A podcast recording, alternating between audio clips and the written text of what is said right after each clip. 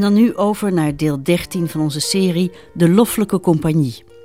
In het boek Lotgevallen ene reizen naar Ceylon beschrijft de achttiende eeuwse V O C-dienaar en avonturier Jacob Haafner zijn belevenissen aan de oostkust van India. Samen met historicus en Haafner-kenner Jaap de Moor volgde Paul van der Gaag zijn spoor.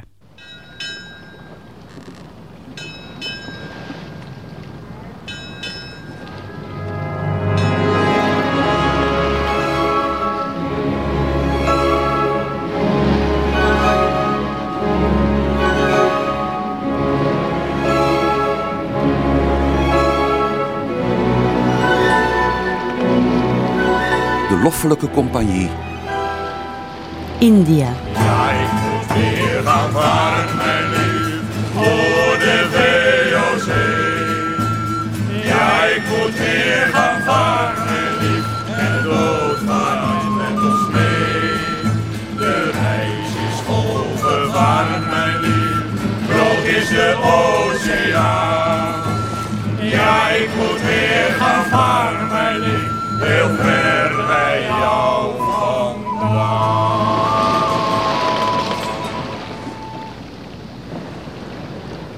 We lopen nu rond in het fort van Naga Padman. We staan voor de toegangspoort van dat fort. En het was op deze plek dat Jacob Haafner in zeventien drieënzeventig uh, hier binnenkwam. Jacob Haafner, de man wiens, uh, in wiens voetspoor we nu langs de Coromandelkust gaan reizen, wiens leven we willen volgen, die uh, heeft hier zes jaar gewoond. Ja, en hier zette hij eigenlijk voor het eerst voet ja, aan wal. Ja, hier, hier kwam hij aan met een schip bij Nagapattinam. Hier zette hij voet aan wal. Dus hier heeft hij gewoon zijn eerste stappen op de Coromandelkust gezet. Dat is natuurlijk wel leuk te bedenken dat hij in dit fort, waar we nu op dit moment rondlopen, dat hij daar ook heeft rondgelopen. Ja. Dat is heel grappig. En um, hij... Um, Toen hij hier kwam had hij al, een hele, had hij al jarenlang van rondzwerven op de schepen van de V O C achter de rug. Hij was als elfjarige met zijn vader naar zee gegaan in dienst van de V O C. Hij was in Zuid-Afrika geweest, Batavia, in Bengalen, India. En nu was hij hier gekomen. Hij was hier gekomen met, uh, met het schip De Tempel van kapitein Koelbier. En dat was hem verschrikkelijk slecht bevallen, want kapitein Koelbier was een buitengewoon sadistische kapitein. Dus hij had besloten uh, in ieder geval niet meer op zee en zeker niet bij Koelbier. En um, een van zijn eerste heldendaden is eigenlijk toen hij hier in Nagapattinam was. Toen heeft hij een soort uh, uh, klachtbrief opgesteld over het gedrag van uh, kapitein Koelbier. Heeft hij samen met een aantal andere mensen gedaan. En ze hadden hem gevraagd of hij dat wilde opschrijven, want hij kon de pen hanteren, hij kon schrijven, hij kon lezen en schrijven. Dus hij was eigenlijk de tolk van die klachten over kapitein Koelbier. En omdat hij dus uh, de pen goed kon hanteren, kreeg hij hier een baan aangeboden ja. uh, als schrijver. Dus uh, het zeemansleven hield voor hem op en hij werd schrijver in het kantoor. In de factorij van Nagapattinam. Ja, die lag dus hier in dit fort. Het, die, die, die factorij hier, uh, het zijn nu een paar muren, een oude dichtgemetselde toegangspoort. Een, een, een soort parkje waar wat Indiërs en wat beesten in rondlopen. Maar er staat verder niets meer. Uh, hoe moet ik me voorstellen dat het er uh, een paar honderd jaar geleden uitzag hier? Nou, heel anders. Uh, dat is duidelijk. Het is een heel groot stuk grond wat hier ligt, helemaal ommuurd. En binnen dat fort waren de gebouwen van de factorij. Dus het gaat om de woonhuizen van uh, de dienaren van de compagnie, van hoog tot laag. Het gaat om pakhuizen, om een arsenaal. Mm-hmm. Uh, allerlei gebouwen lagen dus binnen de omheining van dit fort. Je kon er wonen en, en, en je hele handel lag erop gestapeld. Ja.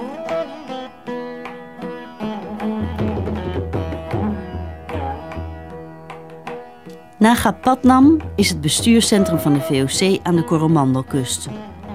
Dat wil niet zeggen dat de compagnie er ook werkelijk bestuurt. Want met het binnenlands bestuur bemoeit ze zich niet in India. De aanwezigheid van de V O C beperkt zich tot een reeks forten en factorijen langs de kust. Van daaruit wordt handel gedreven met Indiase kooplieden. Haafner die heeft hier um, een bescheiden carrière gemaakt van een jaar of zes. Hij kwam dus in september drieënzeventig aan en nam ontslag in september negenenzeventig. Hij nam ontslag? Hij nam ontslag, ja. ja. Um, dat ging zo. Hij was, toen hij hier kwam kreeg hij dus de baan van provisioneel assistent. Dat is een heel laag klerkbaantje. paar jaar later kreeg hij een wat hogere functie, verdiende ook iets meer. Nog weer een paar jaar later werd hij assistent, verdiende toen vierentwintig gulden per maand. Dus dat was voor zijn doen al heel wat. En hij had aardigheid in het boekhouden. Um, het was zo dat er waren heel weinig mensen die echt goede kennis van het boekhouden hadden. En de man die binnen deze uh, factorij daarvoor verantwoordelijk was, was meneer Scheuneman. En die had er heel weinig zin in. Dus die had Haafner voorgespiegeld: als jij nou de boekhouding doet van de factorij, dan geef ik jou daar honderd pagoden voor per jaar. En dan krijg je over twee jaar krijg jij zelf de baan van hoofdboekhouder van deze factorij. Ja, was dat dus veel, was honderd pagoden? honderd pagoden is behoorlijk veel. De pagode was een gouden munt die hier in Zuid-India gangbaar was als betaalmiddel. En Haafner geeft als koers op iets van vier gulden vijftig. Dus dat is, uh, dat, is ja. heel, dat is heel veel. Ja, dat is behoorlijk wat. Zeker voor iemand als Haafner. Dus hij was helemaal gelukkig met dat plan. Hij uh, waande zich al min of meer rijk. Hij was uh, dol enthousiast over dit plan van meneer Scheuneman. Dus hij stortte zich op het boekhouden. Hij verdiepte zich erin. Kost hem veel moeite, zegt hij. Maar hij kreeg het onder de knie. En hij hoopte dus dat Scheuneman zijn belofte zou nakomen. Nou, die twee jaar waren voorbij. Maar Scheuneman vond het wel mooi zo. Die had een uh, heel makkelijk hulpje in Haafner. En die betaalde hem verder niks uit. En hij kreeg de baan van boekhouder ook niet. En ook zijn honderd pagoden niet. En ook zijn honderd pagoden niet. Nee, hij kreeg niets. Dus hij werd aan het lijntje gehouden. Dat nam hij niet. En op hoge poten is hij toen bij gouverneur van Vlissingen uh, gaan klagen. Dat was de gouverneur hier in Dat Naga was de gouverneur hier in Naga Padnam. En die heeft hij gezegd: mij is dit en dat beloofd en ik wil dat die belofte wordt nagekomen. Hoe, riep hij toornig uit, hebt gij de stoutheid van mijn bevelen te wederstreven? Gij zult ze voor hem houden en weder bij hem gaan, of anders naar Batavia of uit een dienst. Ik kies het laatste, edele heer, antwoordde ik met drift. Dit hadden zij beiden niet verwacht. Zij dachten, zoals ik naderhand vernam, mij maar bevreesd te maken. Is dit uw ernst? Hernam de gouverneur met verwondering. Bedenk u wel. Het is mij volkomen ernst, zijn edelheid. Goed, zeide hij bits. Dan ontsla ik u van dit ogenblik af uit Scompagnies dienst. Zoek uw fortuin. Hierop keerde hij mij de rug toe en ik ging heen. En dan vertrekt hij uit... En dan vertrekt hij dus uit Nagapattinam. En dat ging op de volgende manier. Ik bedoel, aanvankelijk wist hij dus volstrekt niet wat hij zou gaan doen, behalve dat hij hier natuurlijk niet kon blijven. En plotseling door een toeval of weet je wat, werd hem een baan aangeboden in Sadras. Een van de V O C-dienaren hier, meneer Simons, die had een broer die werkte op de V O C-factorij in Sadras. En die zei tegen Haafner: mijn broer in Sadras, die zoekt eigenlijk wel een goede boekhouder die voor hem de boeken kan bijhouden. Dus dan trad, zou Haafner niet in dienst treden van de V O C, maar eigenlijk in dienst van die Simons. Mm-hmm. Die zelf dus in dienst ja. van de V O C was, maar Haafner niet. Nou, hij overwoog dat en hij vond het een uh, aanlokkelijk aanbod. En uh, eind zeventien negenenzeventig vertrok hij dus welgemoed naar Sadras.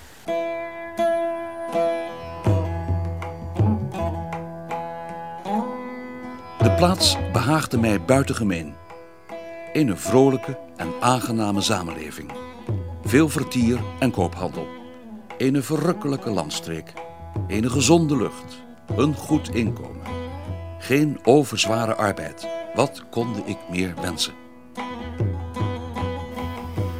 Haafner was uh, erg tevreden hier in Sadras, hè? Al snel nadat hij hier was aangekomen. Sadras was het uh, absolute hoogtepunt in zijn leven. Hij heeft hier twee enerverende jaren doorgemaakt, van september negenenzeventig tot juni eenentachtig. En dat waren ontzettend leuke jaren. Hij had het enorm naar zijn zin in dit dorp. Hij had er heel veel vrienden. Hij ging elke avond uit. Er waren overal feesten, waarbij het tot diep in de nacht werd doorgefeest. Dus het was hier uh, heerlijk. En zoals hij dus zelf zegt, het werk was niet al te zwaar. Wat was Sadras precies voor plaats? Was dat vergelijkbaar met Nagapattinam? Nee, Sadras was um, kleiner. Um, ze had, de Nederlanders hadden hier al vanaf het begin van de zeventiende eeuw een fort dat aanvankelijk, uh, waar aanvankelijk heel erg veel omging. In de loop van de achttiende eeuw was het toch wat minder geworden. De beschrijving die Haafner geeft van de levendige koophandel enzovoort, dat is misschien wel een beetje geïdealiseerd. Het was al wat minder geworden. Maar het was dus een fort en daaromheen een soort dorp. Uh, en daarin woonden dus ook een aantal uh, dienaren van de V O C en uh, de gezinnen daarvan en mensen die met de V O C te maken hadden. Dus het ging om dit fort hier en het kleine dorp eromheen.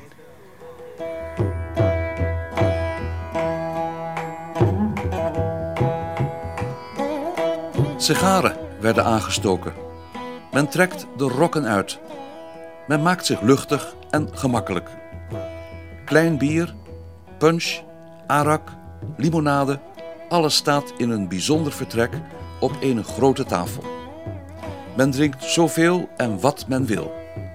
Men zoekt onder de dames zijn beminde, zijn vriendin... een kennis of iets meer dan dat. Men past haar voor die tijd op... Men bedient haar. Men zegt haar allerlei aardigheden. De een zoekt boven de andere uit te munten in kwinkslagen, geestige sprookjes en grappen. Het lachen houdt niet op. Alles is leven en vreugd. Men geeft zich aan dezelve zonder de minste terughouding over. Ja, we staan hier nu ook in dat fort waar dit zo naar zijn zin had. We staan uh, tussen een groep koeien. Er staan een paar Indiërs bij die dit fort een beetje in de gaten houden. Uh, veel staat er niet meer overeind. Wat eigenlijk overal geldt voor de Nederlandse aanwezigheid in India. Uh, op één gebouw na is alles weg. Is het ongeveer wat jij ervan verwacht had? Um, het is een ruïne, kun je wel zeggen. Ik had gehoopt dat er nog iets meer te zien zou zijn. Dat er nog wat meer overeind zou staan. Maar als je om je heen kijkt, dan zie je dus... Je kunt nog wel goed de omtrek zien. Je ziet de hele fortmuur nog. Die is voor een, voor een deel ingestort. Voor een ander deel staat die nog redelijk overeind. Nou, dit stuk staat nog overeind. Onder leiding van de watchman gaan we hier binnen kijken. Ja, de bedroom. De bedroom. De bedroom. Ah, bedroom. Nee, de bedroom. Bed- oh, de bedroom. Hier waren de slaapkamers in het fort. Ja. De hal. Het is een soort binnenplaatsje, ja, waar we nu... Dit is danszaal. Danszaal? Ah, danszaal. Danszaal. Nou, ja, willen we dan wel eens even kijken. Het begint al een beetje Haafneriaans te worden, de danszaal. Ja. Ja, het zou inderdaad, als ik het zo zie, dit zou een soort eetzaal en danszaal kunnen, ja, zijn. Dat, dat zou best kunnen. Zullen we ze aan de watchman vragen of hij weet wat de V O C is? Dat kunnen we doen. Ja. Sir, yes. Do you know what the Dutch East India Company was? Ah, yes. Yes. Dutch, yes. Dutch, Dutch, Dutch, Dutch port. Yes, business. Ja, dat ah, is gold, wel inderdaad gold een uh, business. Ah. Korte samenvatting van. Biche, Kapal, Pulikate, Sadras, Pondicherry. Pondicherry, Pondicherry. Zeker, ja. Ah. Nee, hier, we krijgen hier dus een korte cursus V O C-geschiedenis. Ja. Pulikat, Sadras, Pondicherry, schepen, ja, en business. Ja. Daar ging het ook inderdaad om, ja. Yes. Hij wijst ook nog op zijn, uh, op zijn ring.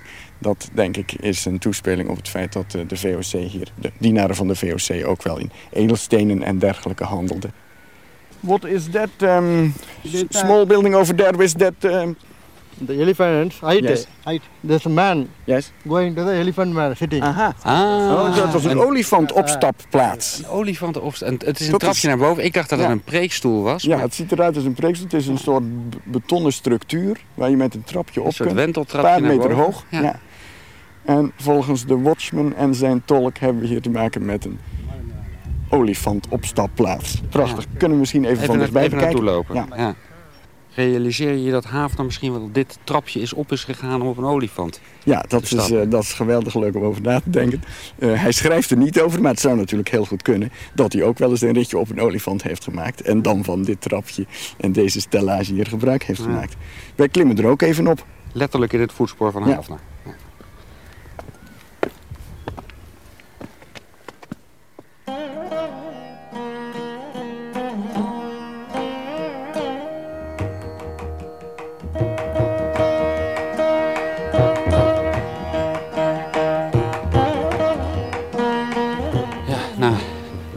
Anderhalf uur fietsen, het binnenland in, eigenlijk voor het eerst van de kust af. Zijn we nu een trap van maar liefst vijfhonderd treden aan het beklimmen om boven op een berg het voederen der vogels te zien. Een ritueel dat Haafner ook al heeft beschreven. Ja, inderdaad. Hij heeft uh, ongetwijfeld net als een heleboel andere dienaren van de compagnie een uitstapje gemaakt naar dit plaatsje, kilometer of zeventien buiten Sadras. Dat was toen ook al een populair uitstapje en dat is het uh, nu zeker. Hier beneden in het dorp staan tientallen touringcarbussen uit alle windstreken van India. Het zijn pelgrims, hè? Het zijn pelgrims die hier komen kijken, ja. Wat is er zo bijzonder aan het voederen van die vogels? Nou, um, ik geloof dat het bijzondere is dat dit een ceremonie is die al duizenden jaren plaatsvindt. Althans, volgens de brahmanen. Zeggen dat het een heel oud ritueel is. Dat de vogels elke dag uit Benares komen. Mij wel een grote opgave lijkt. Haafner uh, heeft het beschreven en een eeuw eerder was Daniel Havart, Franse dienaar van de V O C, hier ook. In zestien drieënnegentig heeft hij ook al een beschrijving uh, gemaakt van het voederen. Mama. Dus het is in ieder geval Mama. iets dat al even doorgaat. Ik ben benieuwd of wat we nu straks te zien krijgen nog overeenkomt met wat we hebben gelezen bij Havart en Haafner. Het is inderdaad wel een klim. Ik geloof dat we er nu bijna zijn.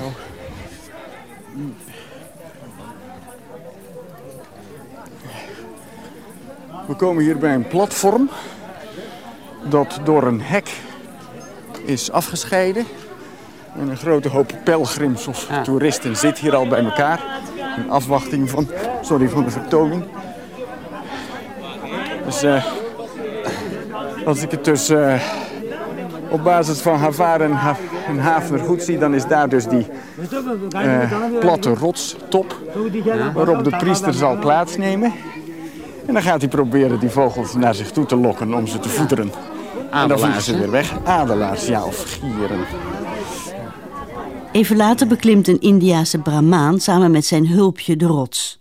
Maar wat ze ook doen, de vogels komen niet. En de overlevering zegt dat als de vogels niet komen, de goden niet gunstig gestemd zijn. De honderden aanwezige pelgrims zijn dan ook diep teleurgesteld. Dat spreekt voor zich, dit.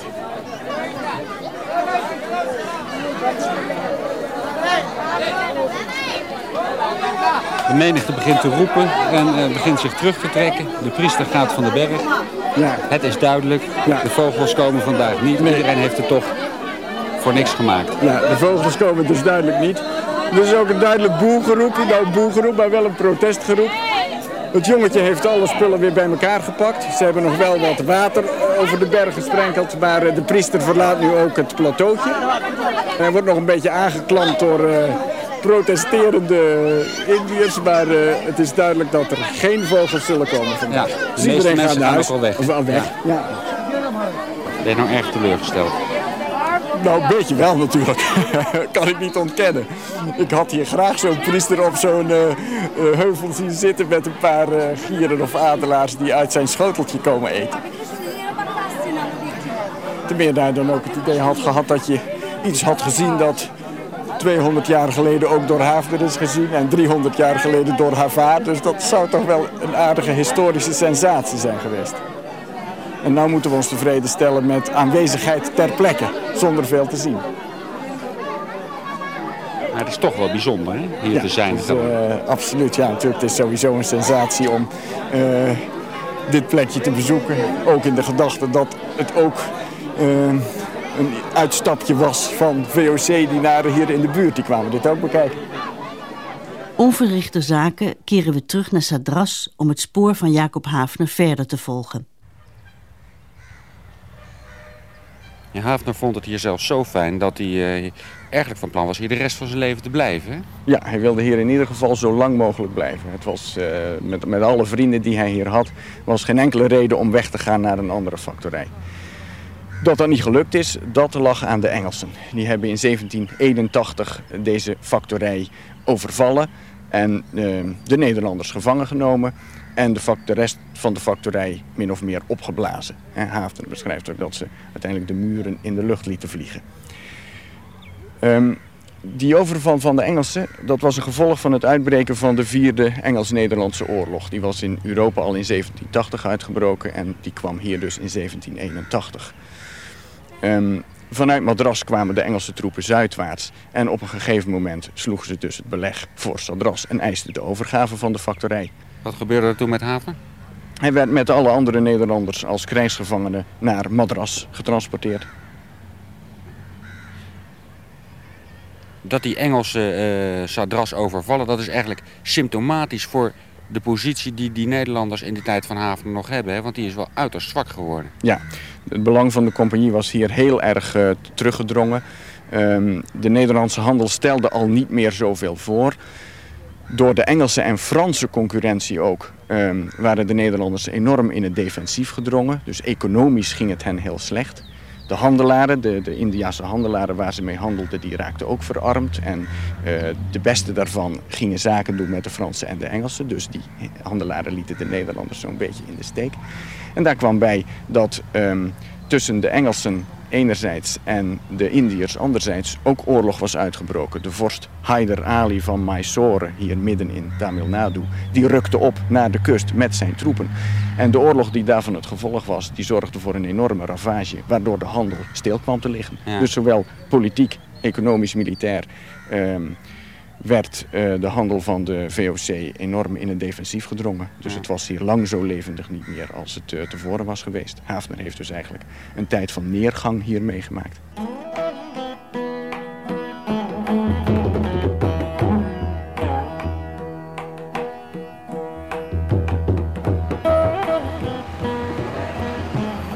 We zijn nu in Madras aangekomen en we zitten vlak bij de zee. Voor ons staan een aantal kanonnen. Dit is de rand van Fort Saint George, hè? Ja, we zijn hier uh, inderdaad in het Fort Saint George, het oude bestuurscentrum van de Britten in uh, achttiende eeuws Madras. Wat we hier zien is het, uh, het oude fort zelf, nog voor een groot deel ommuurd. Van het, fort, van het uh, hoofdgebouw van het fort is nu een museum gemaakt, daar zitten we dus nu vlak voor. En vlak ten noorden hiervan lag vroeger Georgetown, of ook wel genaamd de Zwarte Stad, Black Town, waar Europeanen, Indo-Europeanen, Portugezen, Armeniërs enzovoorts woonden. Ja, en en dit, ook was, dat, dit was White Town, hè? Dit was White Town, ja. Dus uh, het gebied binnen het eigenlijke fort, dat toch nog vrij groot was en waar uh, allerlei bestuursgebouwen, arsenalen en opslagplaatsen stonden, dat was White Town, waar ook de belangrijkste bestuursfunctionarissen hun woning hadden. Dat was White Town. Dat was heel sterk ommuurd. En vlak daarbuiten aan de noordkant lag um, Blacktown. Dat was ook ommuurd, maar daar woonde dus een meer gemengde bevolking. En ook Haafner heeft daar gewoond. Ja, want Haafner kwam hier aan als een soort gijzelaar, hè? Krijgsgevangene. Ja, nadat de Engelsen dus Sadras hadden veroverd, kwam hij hier in juli zeventien eenentachtig aan als krijgsgevangene. Hij werd niet opgesloten, hij mocht gewoon net als de andere Nederlanders vrij in de Zwarte Stad wonen. Maar moest natuurlijk wel kijken hoe hij zich in leven hield. Hij moest dus kortom een baan hebben. En um, hij is daarna, hij is kort daarop gaan werken als boekhouder in dienst van een paar rijke kooplui die in de Zwarte Stad woonden. De meneer de Souza en de meneer Popham. Ja, maar het leven in Madras uh, onder het Engelse juk vond hij vreselijk, hè? Ja, dat komt ook omdat het leven er heel erg snel verslechterde. De stad werd belegerd door de troepen van Haider Ali van Mysore, van de landkant, en door de Franse vloot van de zeekant. Dus ja. Madras, dus de Zwarte Stad en de Witte Stad, die eigenlijk maar een heel klein oppervlak bestaan, was een belegerde veste. En uh, heel veel mensen, tienduizenden mensen, hadden zich van het omliggende platteland teruggetrokken naar Madras. Hadden zich ook in de Zwarte Stad gevestigd. Maar er was dus op een gegeven moment geen voedsel meer genoeg om die hele bevolking van inwoners en vluchtelingen te voeden. Dus er brak een grote hongersnood uit. Haafner beschrijft dat in zijn werk. Op een dag wilde hij vrienden gaan bezoeken die ook in Madras woonden, de familie Wieder. Dat is Ernst Wieder, een soldaat van de V O C, en zijn vrouw en dochter Anna. Mm-hmm. En op weg daarheen... Die kende hij al uit die, Sadras. Die he? kende hij inderdaad al uit Sadras, ja. Uh, die waren dus net als hij als krijgsgevangenen naar Madras afgevoerd. En op weg daarheen gaat hij door een nauw straatje in Madras om de weg een beetje af te snijden. En dan schrijft hij... Om mijn weg naar zijn huis te verkorten, wilde ik een klein, onbewoond straatje doorsteken. Het was geen driehonderd treden lang. Nauwelijks was ik er ingetreden of een afgrijselijke stank kwam mij tegemoet. Men had mogelijk sedert verschillende dagen vergeten de lijken uit dit straatje te ruimen. Daar lagen er drie bij elkanderen, die reeds half vergaan waren. Ik meende te bezwijken en haastte mij om er door te komen, toen ik achter een ingevallen muur een vrouw zag zitten, mager als een geraamte. Naast haar lag het lijk van een man en in beide haar handen, ik kan het mij niet zonder ijzing weder te binnenbrengen, hield zij een doden zuigeling. Ik zag haar de bebloede tanden in het lichaampje slaan en als een verhongerde tijgerin het weinige vlees dat de tedere leden bedekte afscheuren. Een koude rilling liep door mijn aderen. Mijn haar rees overeind. Ik voelde de knieën onder mij wegzinken en met moeite bereikte ik het huis van mijn vriend. Die vriend van hem, die Wieder, die uh, gaat dood en Haafner besluit dan op een gegeven moment met de weduwe van hem en zijn dochter uh, Madras te ontvluchten. Hè? Ja, dat klopt. In november zeventien tweeëntachtig besluit uh, Haafner dan inderdaad met Anna Wieder en haar moeder uit Madras weg te gaan. Ze slagen erin een, uh, een schip te huren. Uh, maar door een ongelukkige uh, gebeurtenis slaagt Haafner er niet in op tijd bij dat schip te zijn. Hij wordt door een soort zonnesteek of een flauwte overvallen. Dan, hij is een dag uitgeschakeld en als hij dan weer bij positieven komt, dan merkt hij dat Anna en haar moeder al vertrokken zijn met dat schip. Hij is dus alleen achtergebleven dan in Madras. Ja. Dan besluit hij toch hoe dan ook, hij is wanhopig, hoe dan ook weg te komen uit Madras. En hij huurt een schip met een, een bootje met een paar roeiers en op een avond vertrekt hij heimelijk uit Madras met die roeiers. Ja. Hij is nog maar net uit de Zwarte Stad vertrokken. Ja,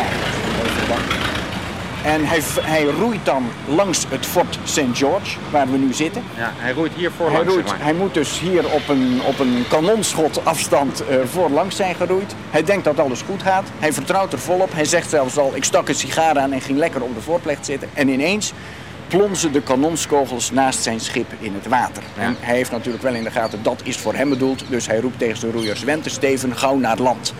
Dus hij legt aan hier vlakbij, waar we nu zitten, vlakbij Fort Saint George. En wordt dan min of meer gearresteerd als een spion. Wat gebeurt er dan met hem? Ja, hij wordt ondervraagd door de Britse autoriteiten, wat eigenlijk zijn bedoelingen waren. Waarom hij probeerde zo uh, stiekempjes weg te komen. En um, hij weet zich daar uit te praten. Hij had per slotverrekening ook niks verkeerds gedaan. Hij mocht gewoon daar wegvaren. Maar de Britten willen hem dan niet weg laten gaan voordat hij belooft een belangrijke en geheime taak voor hen te willen uitvoeren. En wat hij dan krijgt is een bundel brieven die hij moet overhandigen aan de Britse kolonel Hamilton in Tranquebar. Want hij heeft natuurlijk gezegd, hij wil met het schip naar Zuid-India varen en vandaar naar Ceylon gaan.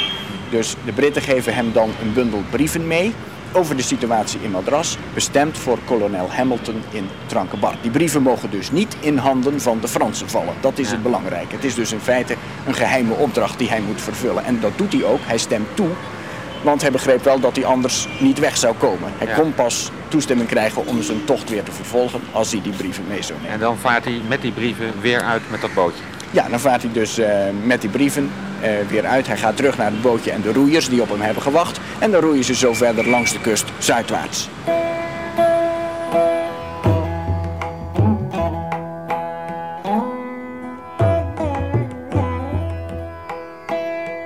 Haafner heeft na jarenlange aanwezigheid in India zijn hart aan het land verpand. Hij is inmiddels een fervent tegenstander van het Europese kolonialisme, waar de bevolking onder te lijden heeft. Eigenlijk zou Haafner zelf het liefst Indiër onder de Indiërs zijn. Na zijn vlucht uit Madras heeft hij nog een kort bezoek gebracht aan zijn geliefde Sadras. Diep bedroefd heeft hij het totaal verwoeste stadje snel weer verlaten en koers gezet richting Tranquebar, waar hij hoopt Anna Wieder en haar moeder weer te ontmoeten. Maar voor hij de Deense vesting Tranquebar bereikt, bezoekt hij Pondicherry nog, de Franse nederzetting aan de oostkust van India. Hé, hey, dat is grappig. Zie je dat? De Rue Suffren. Dat is admiraal de Suffren. En die heeft alles met Haafner te maken. Dat was een admiraal uit de tijd van Haafner. Toen Haafner hier bij Pondicherry kwam met zijn bootje, met de brieven die hij nog van de Britse autoriteiten in Madras had gekregen en die hij eigenlijk in Tranquebar moest gaan bezorgen, besloot hij die hier aan admiraal de Suffren zelf te gaan overhandigen. Maar waarom besloot hij dat? Hij zou ze toch aan de Engels gaan geven? Ja, hij had zich onderweg bedacht dat hij um, de brieven toch aan de Fransen wilde geven om de Engelsen een hak te zetten. Hij had gewoon een grote hekel aan de Engelsen en hij wilde ze uh, een hak zetten op ja. deze manier. Hij had eigenlijk door wat hij allemaal in Madras en zo meemaakte zo'n hekel aan ze gekregen. Ja, precies. Door het, wat hij had gezien, de verwoesting van allerlei Nederlandse factorijen en het gedrag van de Engelsen in Madras, dat had hem gebeten gemaakt op de Engelsen en dat wilde hij ze betaald zetten. Er is een heleboel soesa over die brieven, maar uh, wat stond er nou eigenlijk voor belangrijks in die brieven? Ja, dat is natuurlijk de grote vraag. Dat weten wij ook niet, want de brieven zijn nooit teruggevonden.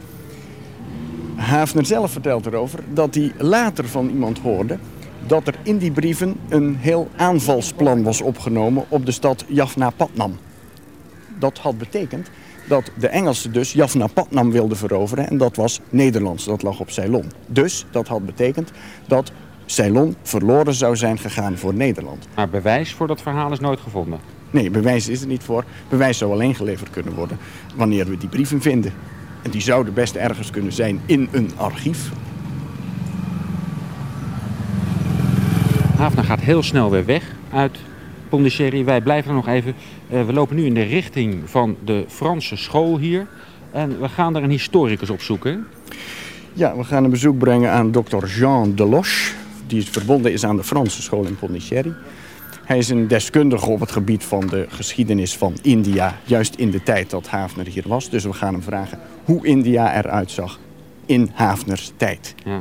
Of course, people now have more money and they build paka houses in bricks and so on. But you must imagine that in the olden days, the villages were where what you see in certain portion of the village where the poor people are staying, whole huts. Hij vertelt dat er natuurlijk veel veranderd is. Er zijn heel veel vernieuwingen gekomen. Veel nieuwe hutten zijn dan toch van steen of klei gemaakt. Maar hij zegt in de dorpen, in de omgeving, hoe verder je wegkomt van de steden, daar heerst nog wel de sfeer van de achttiende eeuw zoals Haafner die heeft gezien. Zeker de hutten die nog helemaal van de plantaardige materialen gemaakt zijn, daar met de bladerdaken, dat waren ook de hutten, zegt hij, uit de tijd van Haafner.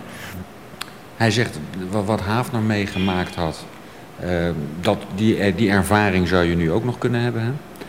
Hij is zelf ook een, een Europeaan die naar, in India is komen wonen. Is hij net als Haafner zo gefascineerd geraakt door de India? All in Europe people are completely obsessed by material things and so on. Security, disease and this and that. Hij is buitengewoon gefascineerd door India. Natuurlijk, als hij over India vertelt, eh, dan wordt hij gewoon enorm enthousiast. Hij lijkt volgens mij heel veel op Haafner. Hij heeft ook een beetje wat Haafner had.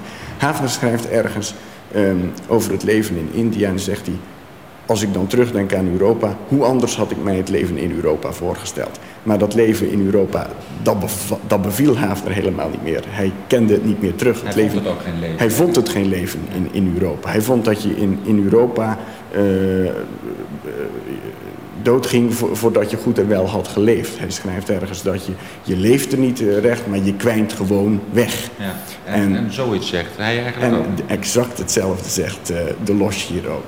Als hij denkt aan Europa, dan denkt hij aan voorzichtige mensjes die bang zijn over hun pensioen of hun auto of uh, wat dan ook. En dat is hier allemaal niet. Dat soort kleinheid van geest is hier niet. Hier kan je, hier is het leven ruim, ook al heb je dan al die materiële zaken niet. Hè? Dus de mensen in Europa zijn, zijn kleinzielig geworden door het materialisme en dat vindt hij. Dat is hier niet. Daarom is het leven hier ook zo prettig. Nee, hij wil hier blijven tot, uh, tot het allerlaatste. Hij denkt er niet over om ooit nog terug te gaan naar Europa.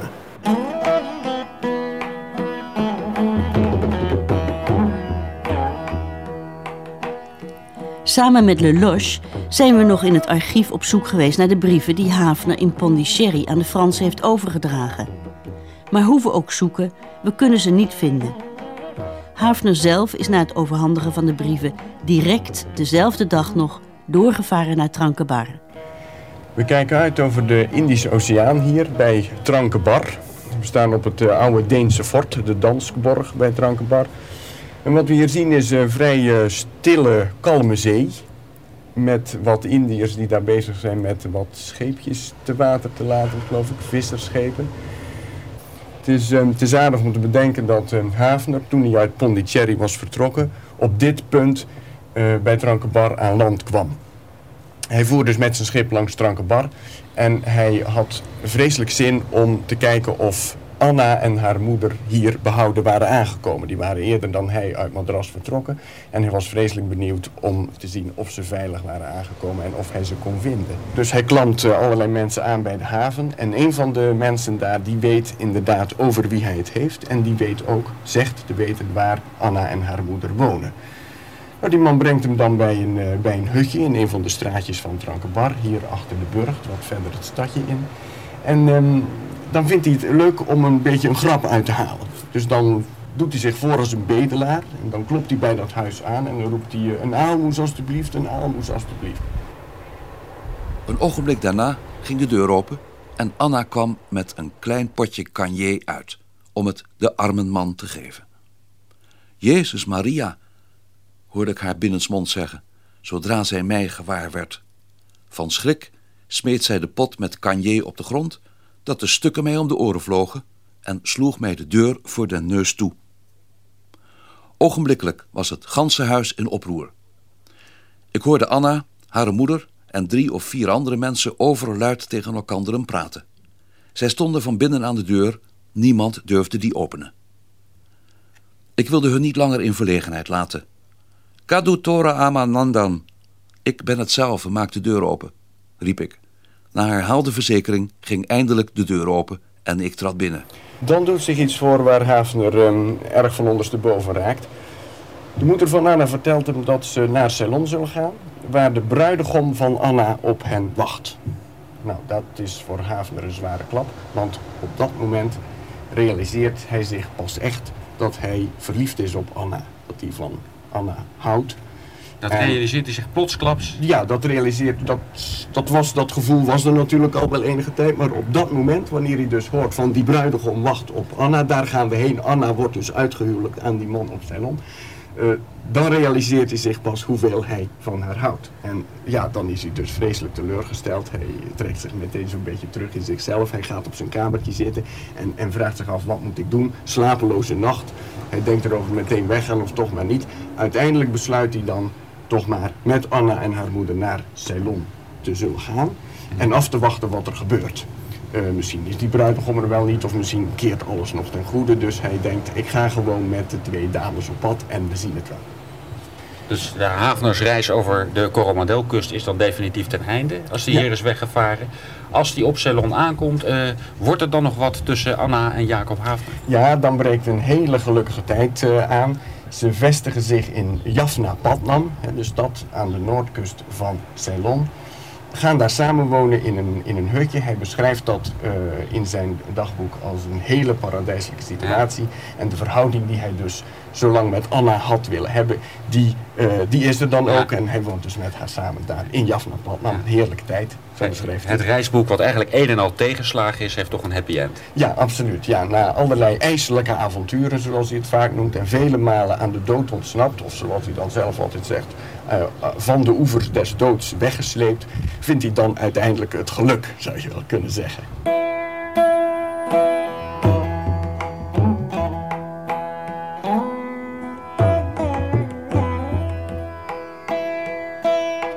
Wij leiden tezamen een allervergenoegst en gelukkig leven. Het hart van mijn Anna was dat van een engel. Onze wederzijdse genegenheid nam gedurig toe. Wij vonden, ik en Anna, geen groter vermaak, geen zaliger vergenoegen dan alleen en ongestoord bij elkaar te zijn. Alleen aten wij ons middagmaal onder de koele schaduwen der ruisende palmen die zich rondom onze woning verhieven. Alleen wandelden wij des namiddags in de bosjes en topen die het afgelegenste waren en waar wij door niemand konden gestoord of bespied worden. Dus bleef ik in het ongestoorde en geruste bezit van ene persoon die ik teder beminde en van welke ik teder bemind werd en die, zowel naar lichaam als naar ziel, alle de hoedanigheden bezat die mij konden gelukkig maken. Ik had een meisje teer bemind, zeer Vigeland van leden, met twee bruin oogjes als een git, haar leden zijn wel besneden. Niet te kort of niet te lang, Vigeland is zij van gang. Daar is geen schonder in heel het land, daar is geen schonder in heel het land. Maar tot zover de laatste documentaire in de serie De Loffelijke Compagnie. Volgende week praten we op de eerste dag van het V O C-jaar in O V T twee uur lang over de redenen waarom de ooit zo sterke handelsonderneming aan het eind van de achttiende eeuw zo roemloos ten onder ging. Ook aan bod komt de vraag wat er met de erfenissen van ons verleden moet gebeuren. Wie is er verantwoordelijk voor de gebouwen en monumenten over zee? En waarom blijft de belangstelling voor de V O C maar voortduren en verschijnen er steeds weer nieuwe studies over het V O C-bedrijf? Wilt u van het voorafgaande programma een cassette bestellen, dan kan dat door overmaking van tien gulden op Giro vier vier vier zes nul nul van de V P R O te Hilversum, onder vermelding van V O C en India. De hele serie van veertien delen, inclusief een literatuurlijst en een cassette met de V O C-liederen van Dwarsgetuigd, kunt u ontvangen na overmaking van zestig gulden op hetzelfde Giro-nummer vier vier vier zes nul nul van de V P R O in Hilversum. De serie kwam tot stand met steun van het Stimuleringsfonds Bijzondere Omroepproducties. Dit was O V T van vandaag, waaraan meewerkten Jacqueline Maris, Paul van der Gaag, Kiki Amsberg, Hans Olink en Aad Bos, techniek Berry Kamer en Wil Hassink. Ach, was ik nooit geboren, ik zei wel mijn lieve Saar, gaat gij bij een ander zwaar. Verlaat gij een zo trouw minnaar, verlaat gij een zo trouw minnaar. Nu wil ik dan voor mijn afscheid mijn jonkert gaan vertroosten. Al met een frisse roemerwijn varen dan weer naar het oosten. Daar leef ik buiten zorg of pijn. Had je gescheiden lief van mij.